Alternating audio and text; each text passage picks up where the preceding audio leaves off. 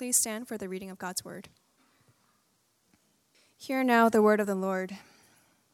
Let us not become conceited, provoking one another, envying one another. Brothers, if anyone is caught in any transgression, you who are spiritual should restore him in a spirit of gentleness. Keep watch on yourself, lest you too be tempted. Bear one another's burdens, and so fulfill the law of Christ. For if, for if anyone thinks he is something when he is nothing, he deceives himself. But let each one test his own work, and then his reason to boast will be in himself alone and not in his neighbor. For each will have to bear his own load. This is the word of the Lord. Let's pray at this time. Living God, help us now to hear your holy word, that we may truly understand, that understanding we may believe and believing we may follow in all faithfulness and obedience, seeking your honor and glory in all that we do. Through Jesus Christ our Lord. Amen.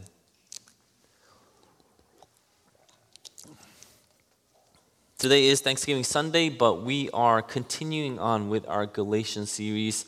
We just have two more left, including today.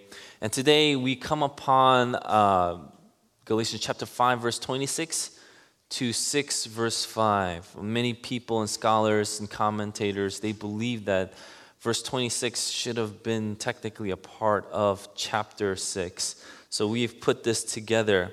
And there is basically two things that this passage is talking about. Number one is in gospel relationships how not to treat each other. And number two in gospel relationships how to treat each other. How not to treat each other and how to treat each other. I have a picture that I sent that I wanted to maybe put up. This was uh, by a youth pastor in Pilgrim Church, and he sent it to me because he was so proud that he made this. And I, I was like, you know, I, I'm kind of like that that guy who would put his kids' stuff on the refrigerator, but I wanted to show you this. Um, he said he was inspired by last week's sermon. So to keep in step with the Spirit, we have to hold the line. And he added this a little eschatological phrase in the bottom. And if you don't know what that says, that says, the day is coming. So hold the line, the day is coming. And I wanted to give props to that, but um, we can take that off now. But as we keep in step with the Spirit, there are things that happen. Um, and we need to continue on. And here in verse 26, it says, Let us not become conceited, provoking one another, envying one another.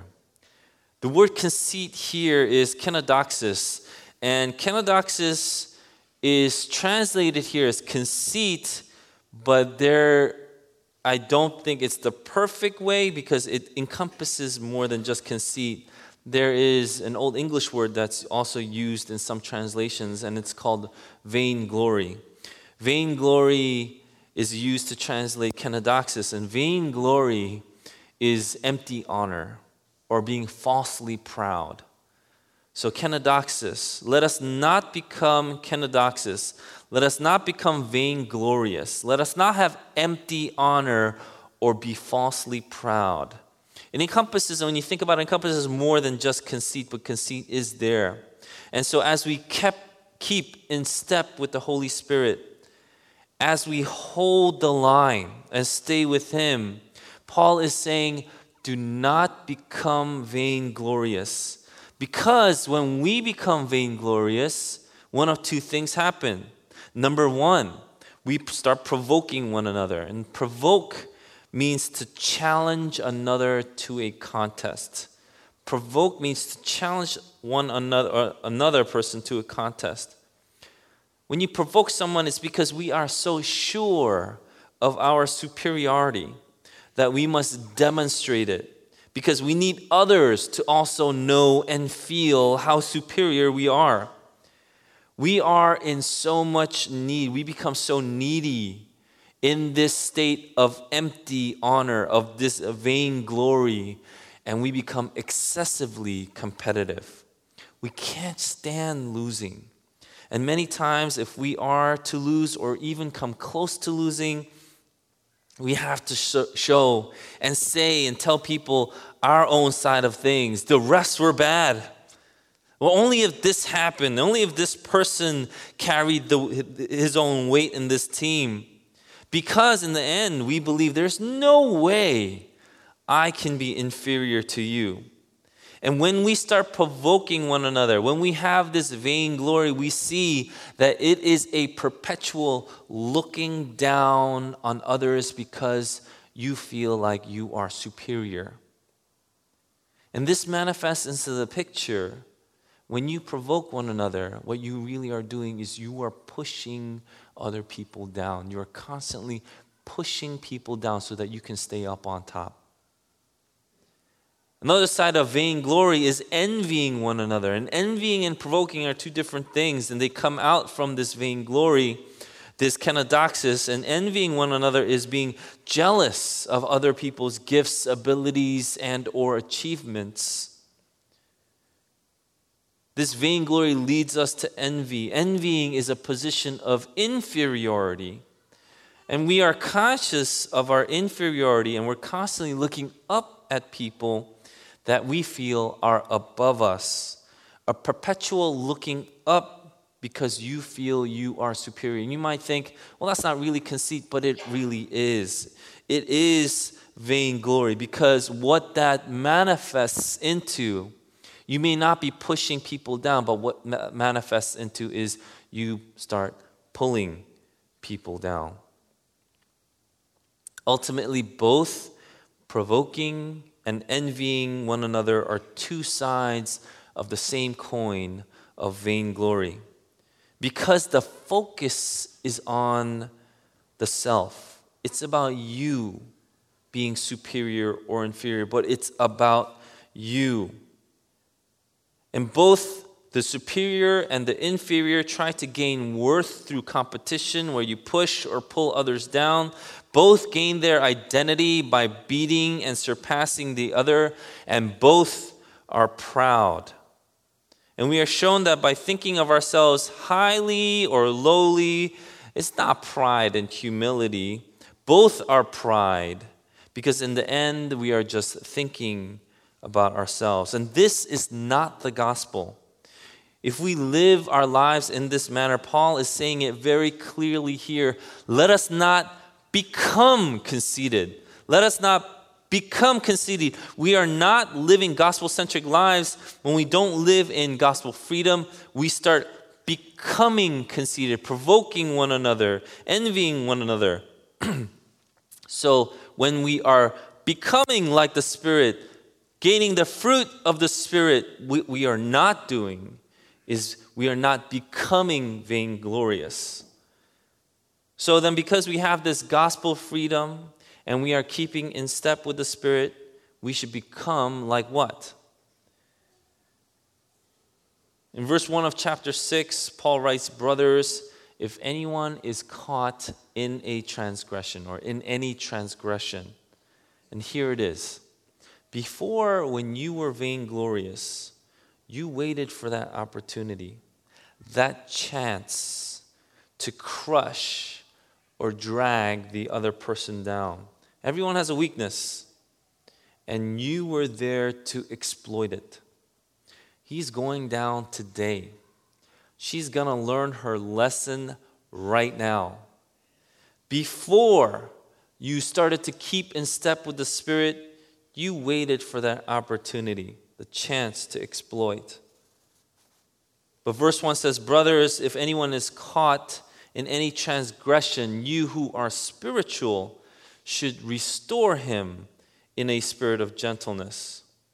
Now, when we walk in gospel freedom, keep in step with the Spirit, we don't crush or drag people down, but we are to restore them. We are now, instead of pushing or pulling down, we are to lift them up. And this is really, really important that we don't miss this. It's to be done in a spirit of gentleness. You know, it's the same word, gentleness is the same word that Paul used right before in the fruit of the Spirit. That gentleness is the same word, gentleness, here. The fruit of the Spirit is involved when we restore others, when we're lifting up others, we see that the fruit of the Spirit is involved. You have to have it. So, in gentleness, we who are spiritual, and we could really get into this, but basically, we who are spiritual, meaning we who have received the Holy Spirit, should restore the one that has sinned or transgressed. This word restore, it means to put back into order. And you see this term used when people use this term when there was a bone or a joint dislocated, you would restore it back into place. But this also is reminiscent of creative order. You know, this past Wednesday, and I love our discipleship groups. People have so many good things to say, even though I'm the one discipling. I feel like I am being discipled in many ways. I learn so much what people are sharing, what they're going through. But This order is what we saw when God created the universe. And we went over this this past Wednesday. When God created the world, there was order that was placed. And when you start reading even Genesis 1, there are some things that we just can't picture. How can waters be just everywhere? There's a picture, and someone said, I just can't explain. How can it be that way? I can't even imagine it. And I said, Exactly. We were meant to live in order and not chaos. And right now, what we are seeing, we see, and we're surprised because we see chaos coming. We see the world breaking apart with extreme storms, with wind and water just tearing everything apart. And we know innately, we know inside there is something wrong with that. There's something wrong here. And when we live in the gospel, what we are to do is we are to restore others, put them back into place in a spirit of gentleness. And he says, Watch out. If you don't do this, meaning you say either, Nope, it's not my problem, or you do it without the spirit of gentleness, watch out because you will be tempted too. We can see this in our own lives, don't we? You can see that when someone blows up or on the other side, someone clams up. When something bad happens, you either blow up or clam up. You pick arguments or you avoid confrontation altogether. But there was a transgression that took place. Either way, what, hap- what is happening isn't the inner workings of the gospel in our lives, but it is what we have to understand when we blow up or clam up, that is not gospel. That is vainglory. When you get criticized, do we get angry or judgmental? Or do we, on the other side, feel very discouraged and we become defensive?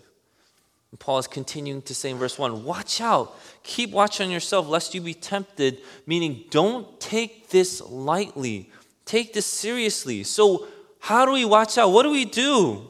In verse 2, it says, Bear one another's burdens and so fulfill the law of Christ. What's the law of Christ? Law of Christ is to love one another as I have loved you. That's what Jesus says. A new command I give unto you love one another as I have loved you. Christ showed us the way by bearing our sins and shame, something that we could have never done on our own. And now he asks us to bear one another's burdens. What are these burdens? when we live through life, there are worries, there are temptations, um, there are doubts, there are sorrows. These things, they were not meant to be carried alone. They were meant to be carried by one another. And this is what Paul is saying. This fulfills the law of Christ. The picture that you see here is someone coming up close to you and helping you carry that heavy load, which burden means literally. It literally means heavy load. And when you come up close to someone to bear another's burdens, we see the purpose of God for his people. It really wasn't to live separately, live our own separate ways, do our own separate things, but we were meant to stay in close proximity to one another. And this is how we birth this deep and profound gospel friendship. And this really gives a deeper understanding to when Jesus said in John 15 15, No longer do I call you servants, for the servant does not know what his master is doing, but I have called you friends. The master just tells the servants what to do from afar, but a friend is in close proximity. And at this point, now I'm just like, what? That's crazy. The Lord of all, creator of the universe, king of all kings, is close to me.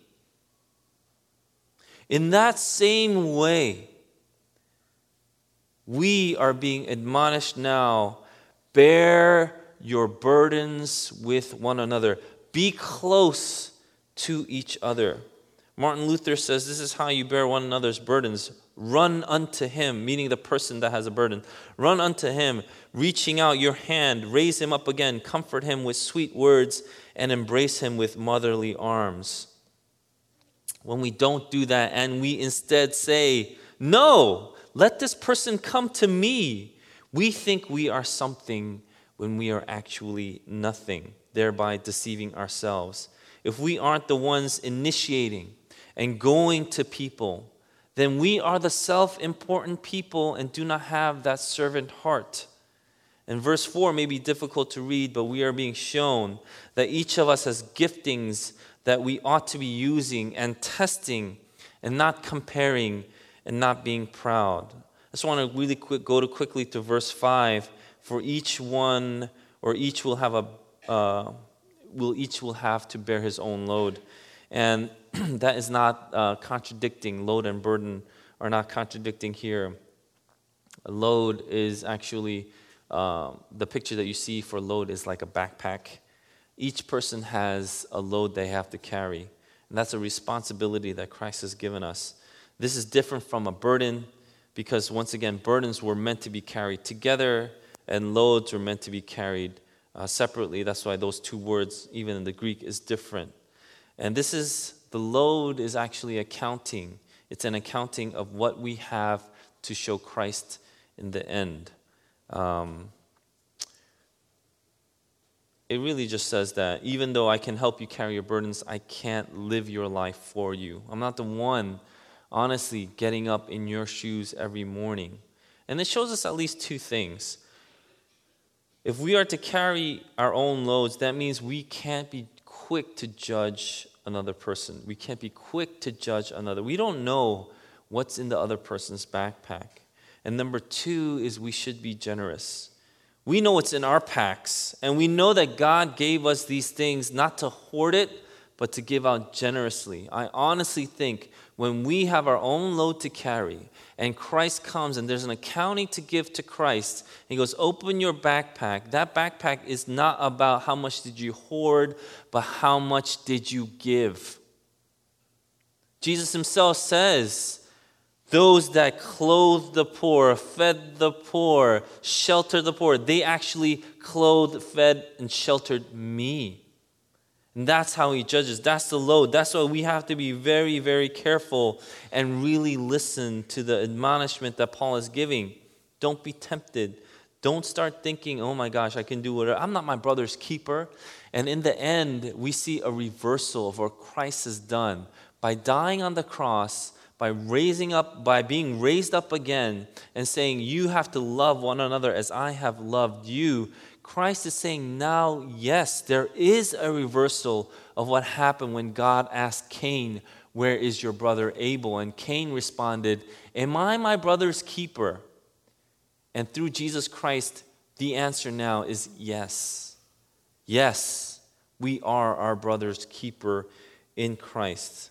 And to live that out, we see a picture of what God wants for the church. We sang some beautiful lyrics today and one of the lyrics we were singing says, Let now the church um, be your bride as you pictured in your heart. I'm, I'm butchering it completely, but it is really about that. Jesus Christ had a picture of his bride, the way the church should be. And we see that being played out when we live out these verses, when we have gospel relationships, when we have a deep and profound gospel friendship. To do that, let me give you just one piece of advice, just one. You have to be proximate. You have to be proximate. When you want to bear each other's burdens, you have to get close to the per- person. You can't bear another person's burden from far away. You can't just magically say, mm, I help you. It doesn't work that way. You have to go up alongside that person and help them lift that burden up. That's the picture that we see. And we see that for all areas of life. We see the church bearing one another's burdens. You know, I am so thankful that you are here today. But if you leave today and there is nobody, nobody that came to close proximity to you, what I am saying here is we are not living up to the standard, the gospel standard that God is showing us in this passage. I was meant to stand alongside you, to bear your burdens together. I wasn't meant to push you down, knowing and exploiting your weakness. I wasn't meant to pull you down, saying, Look, now you're just as bad as me. I was there to lift you up, and to do that, we have to be proximate. There's no other way. There's no other way. um, Friday was a long day for me, and um, came in the morning. We had all this work that we had to do. And then um, we dropped off the boxes. And then right after, I had to run to a meeting. Uh, someone wanted to meet with me, had some serious questions. And um, I met with that person, and it took about, you know, two hours. And uh, so there was a counseling session for about two hours. And then afterwards, uh, on Friday, I usually go home and spend time with my wife. Um, but you know, it was like 6:30. I just ended my meeting. I had to go to the gym. He's like, no, you cannot go to the gym. So I was like, I have to go to the gym. So I texted her, I gotta go to the gym. I'll be back. So got to the gym around seven. Got a really quick workout in, which is like an hour, 15 minutes. But I got a quick workout in, and then I went back home.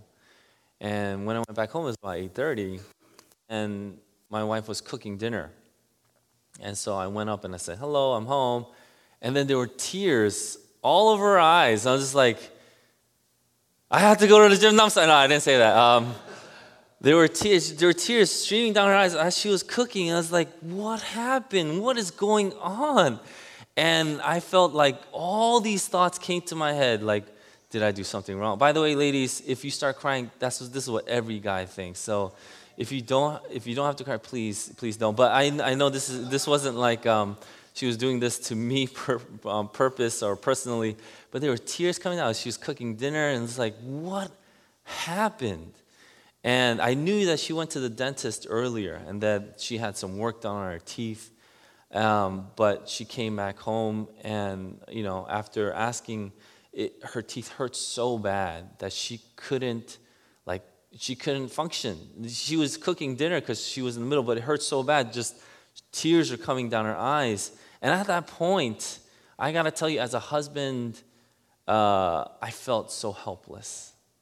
And that is like one of the worst feelings to have when you feel helpless to help someone that you love.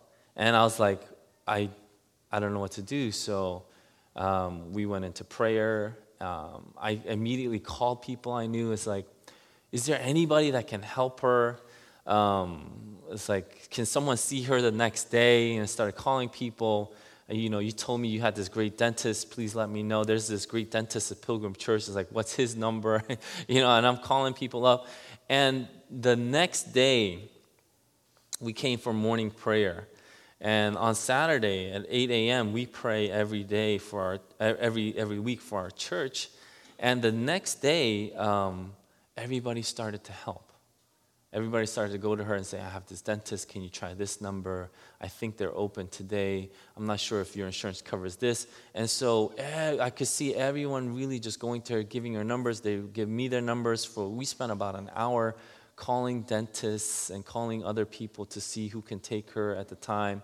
And then we couldn't find anybody on uh, Saturday, so she's hopped up on Advil right now, listening to this. Um, but we have an appointment on Monday that she can go to. But I saw a picture of when I felt completely helpless. God was showing me this isn't a burden that you could have carried on your own, and you have each other to do that. And honestly, just the fact that people came up to my wife and started freely offering her uh, the advice that they knew or they had gave me a sense of incredible thankfulness. And I was so happy. And I was so thankful for our church. I'm going to go back to that number one advice. If you want to help each other carry each other's burdens, you have to be proximate. You have to stay close. There are ways to do it and not to do it, just like we learned. There are ways that we should do it and not do it. But if you are not proximate, there is no way you could do it. But when we become proximate, we start bearing each other's burdens, we see this beautiful picture of what the church should be take place. I am encouraging you. Being proximate is relational. Stay a little while, talk to somebody Share your prayer requests. Share them with me. I would love to hear it, and I will pray for you. But be proximate. Don't clam up. Don't separate yourself. Don't blow up outside, but stay proximate and stay with the church. And in doing that, we become gospel friends. We truly have a picture of what the church should be that Jesus envisioned. Um, you know, when, when you say stuff like this, some people are like, well, I've heard in the past, people have come up to me and said, Pastor Eugene, you don't know. I come to church way too much. I come to church every So here's the other side. OMG, I go to church too often Sunday, Monday, Wednesday, Thursday, Saturday. And there isn't a, a feeling of thankfulness. There isn't a feeling of growth. There's just a feeling of work. And I agree. When you do stuff like that, uh, in the spirit of works righteousness, it is not gospel righteousness. So, yes, if you feel like you come to church too much, you've been doing it for work and you shouldn't come to church. But as we become free in the gospel, we long to be with one another. I want to see your face. I want to pray with you. I want to spend time with you. Even if it's Saturday morning, when we just spend an hour here at 9 a.m., we literally spend at least 30 minutes outside drinking coffee, eating these mini donuts that aren't good, but man, I'm hungry by that time, so I'll just eat like five of them. And then I'll be like, sorry, I have to go to the gym. But um, I'll eat like five of them. But we spend time with each other, talking with one another, sharing with one another, and bearing each other's burdens. This is what I mean by proximate. This is what I mean by living in gospel freedom. I'm encouraging all of you that's hearing this today. There is power to scatter when we gather in this way. When we gather to be proximate, to lift up the other, to energize, to restore the person, that means when we scatter, we are energized to be that light and salt of the earth as Jesus commanded us. My friends, my brothers and sisters, I pray that you will hear this and follow it. This is the beautiful picture God is showing us what the church should be like.